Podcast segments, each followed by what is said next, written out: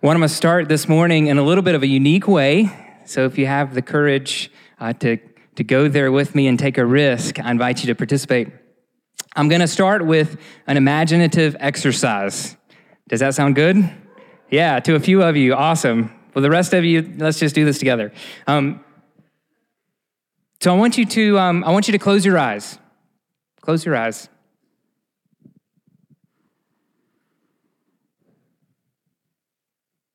Now, listen to this phrase. Think about this phrase. I just don't understand them. I just don't understand them. When you think of them, who comes to mind? What people? Don't say out loud. Imagine silence.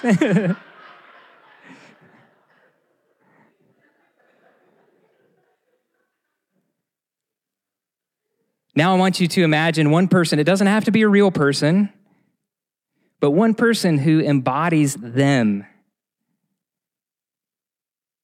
Someone who you just don't understand, who simply by being, they challenge everything you think and believe about life and the world, the way the world works. Someone who maybe even deeply offends you. What's that person like? Imagine them. Have a picture of them in your head. Not just an idea of a person, but a very real person. Now, with your eyes closed, I want you to imagine this space where you're sitting right now. The lighting in the room, the deep red carpet, the stage, the sanctuary, the people around you. And now I want you to imagine that person walking into the room and sitting down on the pew right beside you and worshiping with you, worshiping next to you. Now, how do you feel? Are you tense, anxious, afraid, uncomfortable? I want you to take a snapshot of both that person that you're imagining and also a snapshot of the feelings you have right now. Hold on to those feelings, keep them in your mind and heart. Now open open your eyes. I've been praying for you this week, a lot of you by name, that just like I prayed earlier, just like we read from the book of First John, that God would expand the capacities of our heart to love people, to feel empathy, to have kindness, to live with this sort of non anxious presence in the world. And I think if we're going to be the sort of church that God is calling us to be, a church where people can belong, where every person can belong, even before they believe, a place where people can belong and a place where people can over time come to know God, a people where a place where people can be in process. If we're going to be that sort of church more and more, then we're going to have to be okay with sitting with those feelings that you just experienced. Sitting with them, not trying to get away from them, but just having them, maybe voicing them and processing them with people you trust. And we're going to see a message this morning in this really crazy story in Acts chapter 8, where we see that Jesus is for the outsider, Jesus is for the other. Jesus is for the other, whoever the other is for you. Jesus is for that person. Whoever you just imagined, Jesus is for that person.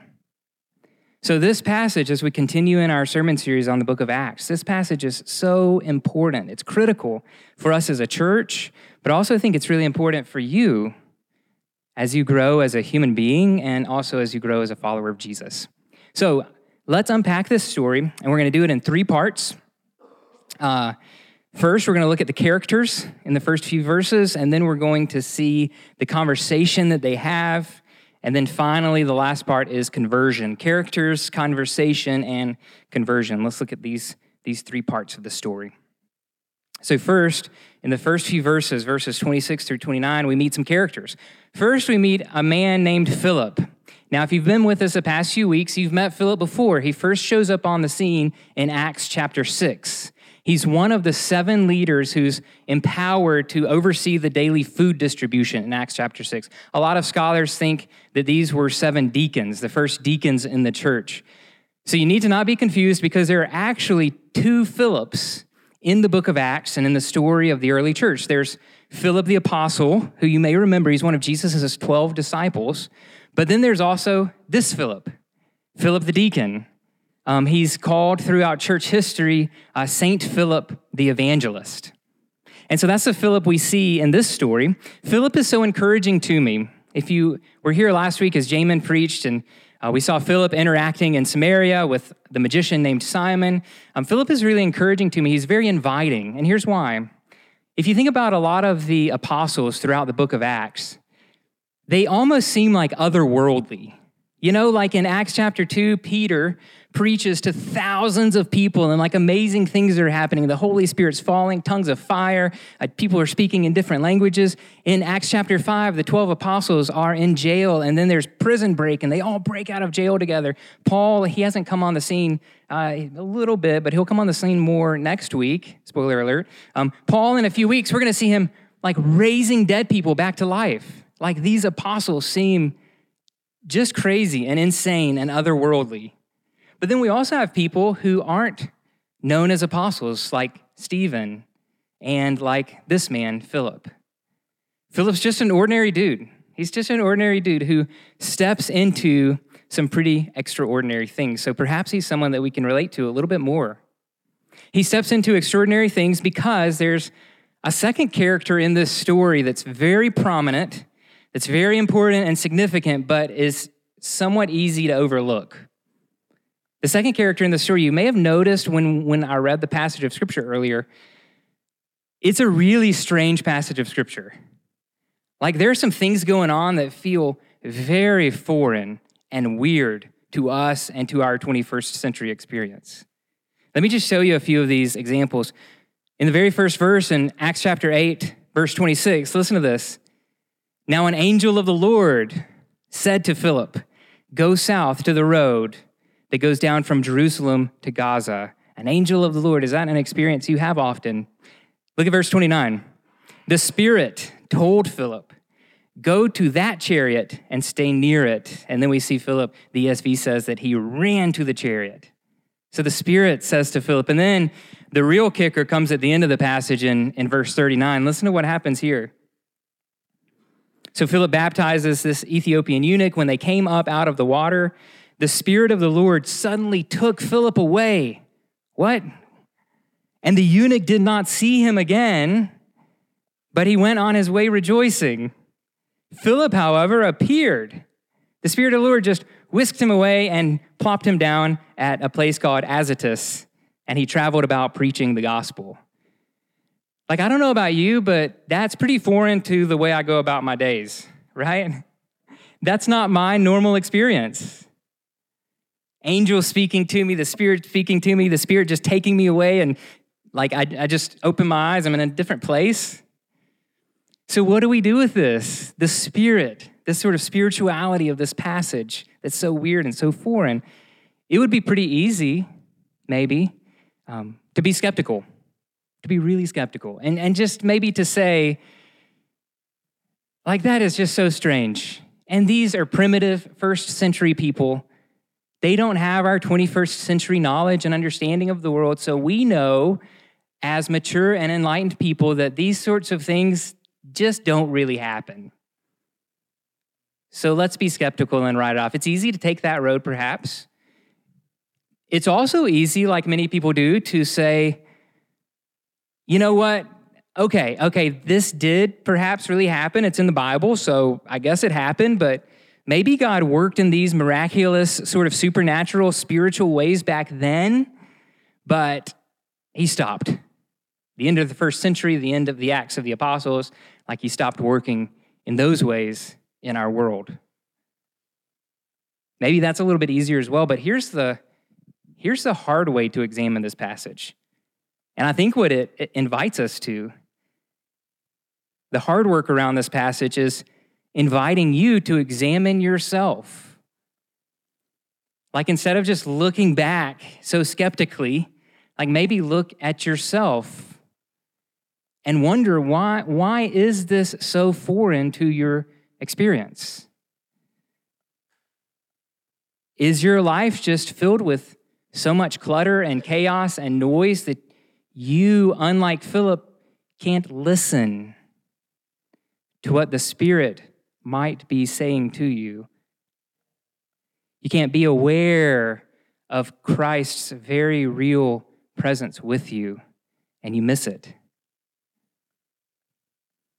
Do the hard work of examining yourself. What's keeping you from this sort of experience like Philip has? Do you walk throughout your days with this sort of holy suspicion, like eagerly looking, how is God at work around me? Christ, where are you, Spirit? What are you saying to me? Help me to listen and be still and quiet and remove myself from the clutter and chaos so I don't miss you. I invite you to do the hard work to examine your own life. And why is it that this is so foreign to your experience? So the Spirit leads Philip to encounter this person, the third character in the story. And I cannot emphasize enough how shocking of a person this would have been to the earliest readers of the book of Acts. How shocking of a person this would have been when Philip went back to the apostles and to the other leaders in the early church and told them what had happened. I can't emphasize enough how shocking this person, this story would have been. In fact, I think that's one of the reasons that Luke is so specific with all of the spiritual language in this passage. Luke and Philip, they're making very clear like, Philip's not orchestrating this. This isn't Philip's doing. Philip's not the person behind this. Like, this is God at work. Like, God's the one who's saying, hey, Philip, go here, and you're just going to happen upon this chariot. There's just going to happen to be some water on this desert road. Hey, Philip, go here. I want you to meet this man. Like, this is God orchestrating this. And so we meet the Ethiopian eunuch. We see in the story that um, he's a powerful person, he's a person of great influence. He's uh, sort of like the CFO of uh, the palace of Ethiopia. He would have been a person of great wealth. You can imagine probably an ornate carriage that he's traveling in. Um, we see that he's a person of power because in verse 38, he commands the driver to stop the chariot so he can be baptized. So this is a person of influence and wealth and power. But to the Jewish people, and remember that the Christian movement at this point in the first century is still a sect within Judaism. To the Jewish people, this, this Ethiopian eunuch would have been an outsider in every way imaginable. So he's coming back from Jerusalem, and we know that he's a, re- a religious minority. He's not ethnically a part of the people of um, the Jewish people, he's a religious minority. So, because of that, the, the Torah, the first five books of the Old Testament, the Hebrew Bible, says that, that he would not have been allowed to enter into the um, inner court of the temple. He would have been excluded. He would have been left on the outside because he's a religious minority. He's also a black man, and so he's a racial minority. And then he's, as the passage tells us clearly, he's, he's a eunuch. He's someone who doesn't fit into our 21st century and especially first century understandings of gender. He's a person who would have been on the outside in every way. In fact, look at this little bit grotesque and gruesome passage in, in Deuteronomy 23. No one who has been emasculated by crushing or cutting may enter the assembly of the Lord. This is a person who would have been excluded. But we know he's coming back from Jerusalem. He's reading from this scroll. You can imagine that he's a person that's just trying to figure out what is my place in God's world. All I know is, is exclusion. What's my place in God's story? Now, Luke doesn't give us a lot of backstory, background. Why is this person a eunuch? Scholars, as you'd imagine, they love to debate about what, what might be going on, what might his backstory be. But there's nothing important enough that Luke thinks we, we need to know. So, despite whatever his backstory may be, we can acknowledge how shocking this would have been to Philip, to Peter, and the other apostles, how shocking it would have been to Luke's readers as he started passing around these stories. But we also need to acknowledge how relevant this is for us as 21st century people. Like you guys know that we're just bombarded with heated conversations around all sorts of different things. And if we numbered, if we had a list, like the most heated conversations down to the most, I don't know if this exists, but like the most gentle and loving conversations. Like near the top of the list, maybe at the top of the list, would be conversations and debates around gender. But here in the story of the early church, we see that the first Gentile, the first non Jewish convert to Christianity, is someone who does not fit into our normal, uh, traditional understandings of gender. That's massive. And that should blow our minds. The very first convert to Christianity, a black person who doesn't fit into our traditional understandings of gender. Look at this quote. I put it in your bulletin. It's from a writer and a theologian named Scot McKnight.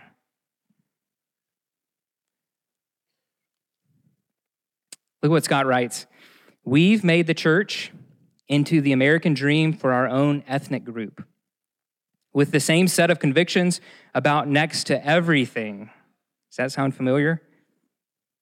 No one else feels welcome. What Jesus and the apostles taught was that you were welcomed because the church welcomed all to the table. How far we've come from this first century uh, practice of Christianity. Here's another quote um, from Philip Yancey. The New Testament holds up the model of a church whose activities exist primarily for the sake of outsiders. What keeps us from becoming the church that God had in mind? What keeps us from becoming the church that God had in mind? I think if we really got this story and its massive implications for us as 21st century people, our churches today would look very different. And it beautifully portrays the sort of church that we desire to be at Christ City, the vision that we have for our church to be truly a place where people can belong. Because the message of Jesus for anyone who feels excluded, for anyone who feels on the outside, for anyone who feels on the margins, the message of Jesus is clear I'm for you. And so, what would it look like for us to be that sort of church? Not a church just for one ethnic group, where we all share the exact same convictions about everything so that nobody else feels included, but a church for everyone, a church for the other, a church for the outsider. So Philip, led by the Spirit, meets this Ethiopian eunuch, and I want to dig into the conversation that they have. Because at the end of the conversation, something dramatic happens. So it's worth a few minutes of our time. So, so Philip goes up to the chariot. Um, it was common practice in the day when you were reading um, a whole, something that you considered holy, like a sacred text, that you'd read it aloud, like we do when we gather here on Sundays. And so Philip hears the Ethiopian eunuch reading aloud from Isaiah, what we know as Isaiah chapter 53. And so Philip engages in conversation. Hey, hey, what are you reading? Do you understand what you're reading about? And the Ethiopian eunuch says, How could I unless someone explains it to me? So come on up and let's have a conversation about it. We don't know much about the conversation that they had. There's one verse that gives us some really important clues. It's verse 35, Acts 8, verse 35. Philip began with that very passage from Isaiah chapter 53. Philip began with that very passage of scripture and told him the good news about Jesus. The good news about Jesus. What, what does that mean? The same Greek word, good news about Jesus, actually shows up in verse 40 as well, when it says that Philip traveled about preaching the gospel. Good news, gospel, comes from the same Greek word. What is it that Philip might have said to this man? What would their conversation have been like? What's the good news? What's the good news about Jesus? What's the gospel? Now, I'll say this before we go any further. I wish that we could talk for hours about this. Like, if, any of you guys have been to our rabbit hole lecture series where we just go down the rabbit hole about different things and talk for three hours around a topic, I wish we could do that now, but we are, we're not. Don't worry. Like, your lunch plans are safe. Um, but I would say that if any of this like strikes you and you want to have more conversation, I'd love to do that. Like, I would genuinely love to have lunch or coffee and hang out and talk more about this. That would be really fun and energizing for me. But I'd also recommend to you um, this book. Uh, it's called The King Jesus Gospel. It's by Scot McKnight. Uh, there are a handful of copies at the book table, so I recommend if, if you're interested, if your interest is piqued as we talk about this, I recommend you check it out. Uh, the King Jesus Gospel by Scot McKnight. So, what's the gospel? What's the good news about Jesus that Philip and this Ethiopian eunuch would have been having a conversation about? Here's my bold claim. Listen to this. This is such an important conversation because many of you and me too, we've been handed and we hold on to this hollow caricature of the gospel instead of the real and rich and deep and robust gospel good news that we have in Scripture. We've been handed a hollow caricature, and the, the implications of that are massive. Like if you look at our broader evangelical landscape and you see chaos and um, fractures and tribalism. I think that this is one of the things at the foundation of all of that unhealth. Embracing a hollow caricature of the gospel. Here, here are some hollow, hollow gospels that we've been handed. Believe this message and you'll be saved or you'll go to heaven. Believe this and you'll go to heaven. When I was in college, I'm, I'm sort of ashamed to, to share the story. Uh, when I was in college, I, um, I participated at a local church in this thing called Judgment House. Are any of y'all familiar with Judgment House? Okay, um, if you're not, uh, God has been gracious unto you. And so for you, I'll give just a really quick uh, rundown of what Judgment House is, what you've fortunately missed uh, throughout your whole life. Um, so, Judgment House is a dramatic theatrical rendering of heaven and also hell, with emphasis on hell. And afterwards, I was going to say a conversation, but that's the wrong word. A, um, a talk, a heavy handed lecture about how you can avoid that. That's Judgment House. And for myself and for many of you, that's the gospel that you've been handed. Do you like, is that what Philip and this Ethiopian person were talking about? Another hollow gospel that you may have been handed is what's commonly known as the four spiritual laws God loves you, God has, or you're sinful, Jesus died for you, and receive him, and you can be forgiven. This produces what Dallas Willard has called vampire Christianity. Vampire Christianity, where, where we want the blood of Jesus, but then we want nothing to do with Jesus until we die. Vampire Christianity. Or another gospel that you've been handed, perhaps, is what's known theologically as justification by faith. It is by grace alone, through faith alone. Now, I want to be clear that some of those things are, are good and true and rich, like justification by faith. Like, I love justification by faith. And we could spend our lives digging into that and studying and thinking, and it would be good and rich and rewarding. But what's the good news about Jesus? What's the gospel? What would have been the content of the conversation that Philip was having on this day in this person's chariot? What did evangelism look like for these first century people? Think about um, a story that we encountered a couple of weeks ago in Acts chapter 7. You may remember another deacon in the early church named Stephen, who's the first martyr in the church, the first martyr as a follower of Jesus. And in Acts chapter 7, he lays out this long narrative, starting with Abraham and culminating in the person and work of Jesus. We're going to see over and over and over again that same sort of thing happen in the book of Acts.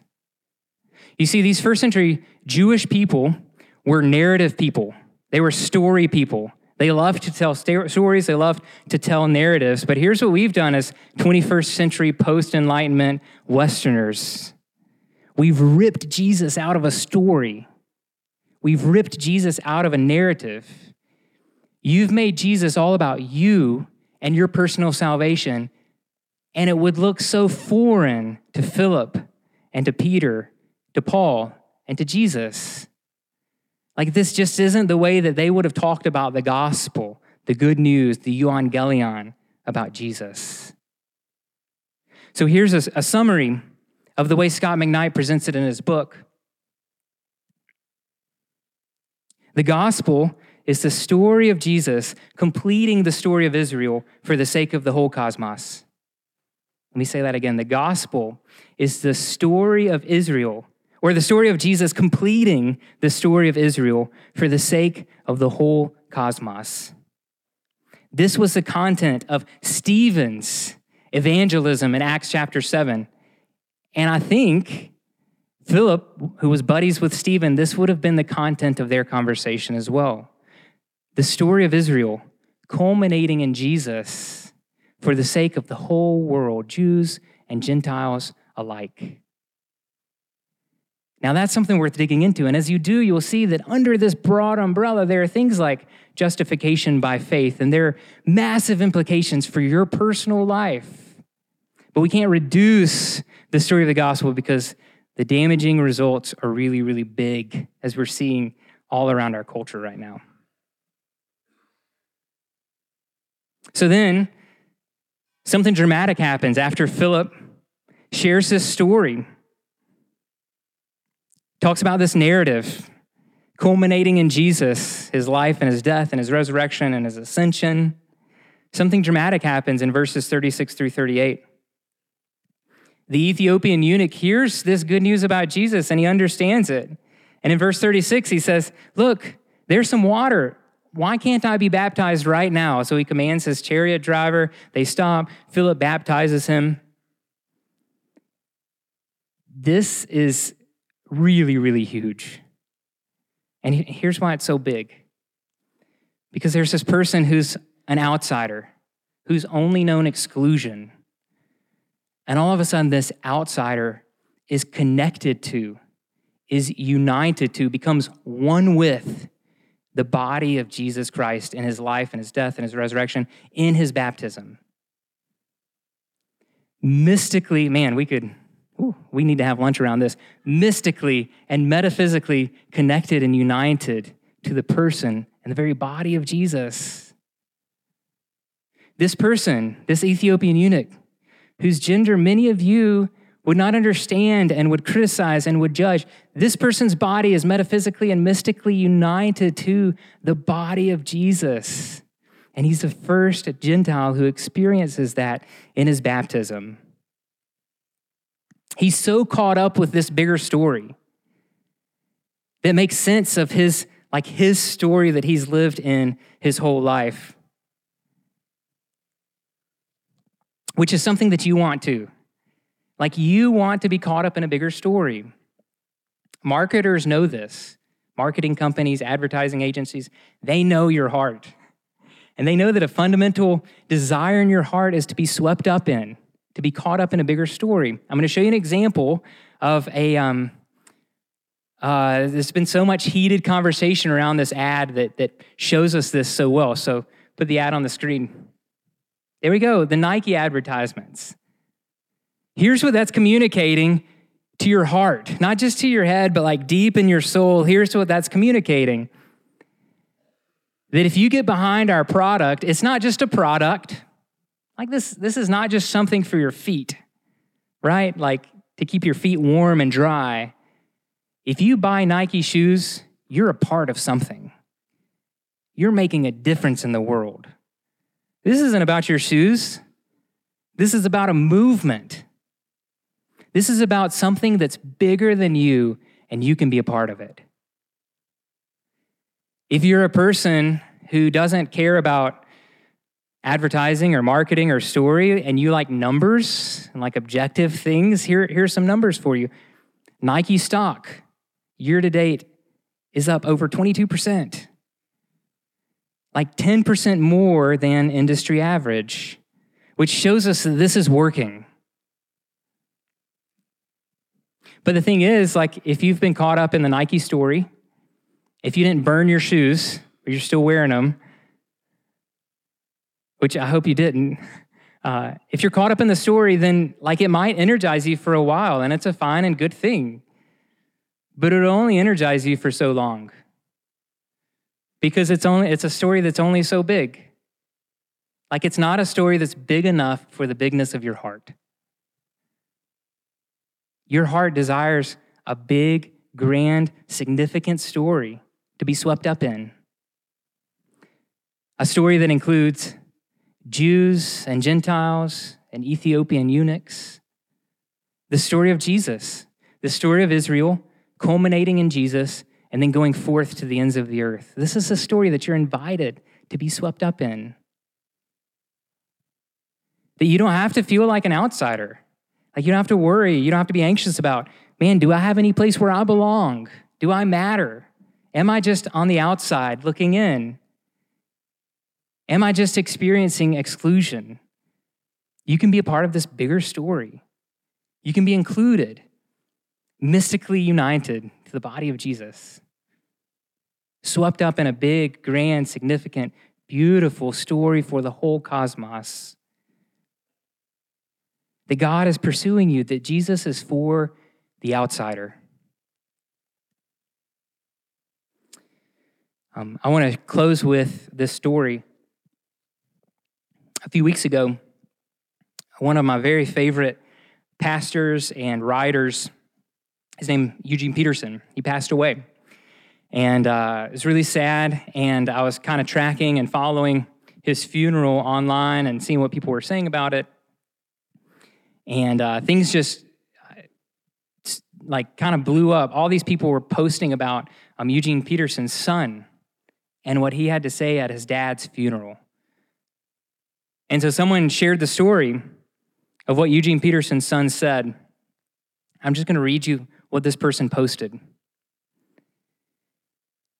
Eugene Peterson's son, Leif, said at his dad's funeral that his dad had only one sermon, that he had everyone fooled for 29 years of pastoral ministry, that for all of his books, he only had one message it was a secret Leif said that his dad had let him in on early in his life. It was a message that Leif said his dad had whispered in his heart for 50 years. Words that his dad had snuck into his room at night when he was a small boy and whispered over him as he slept. Eugene Peterson whispered these words over his son hundreds, thousands of times God loves you. God is on your side.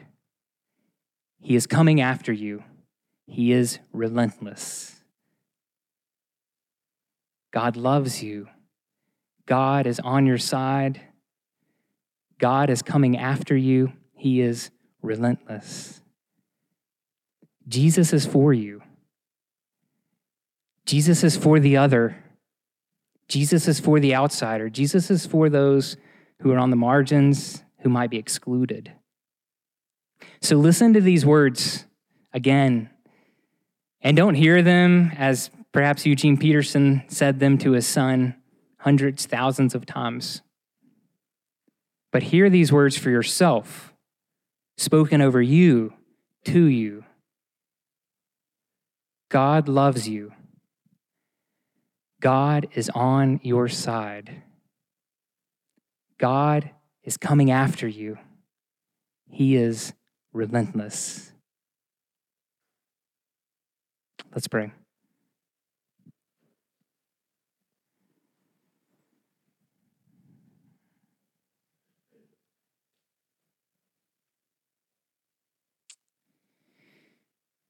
Lord, what good news it is that you are for us.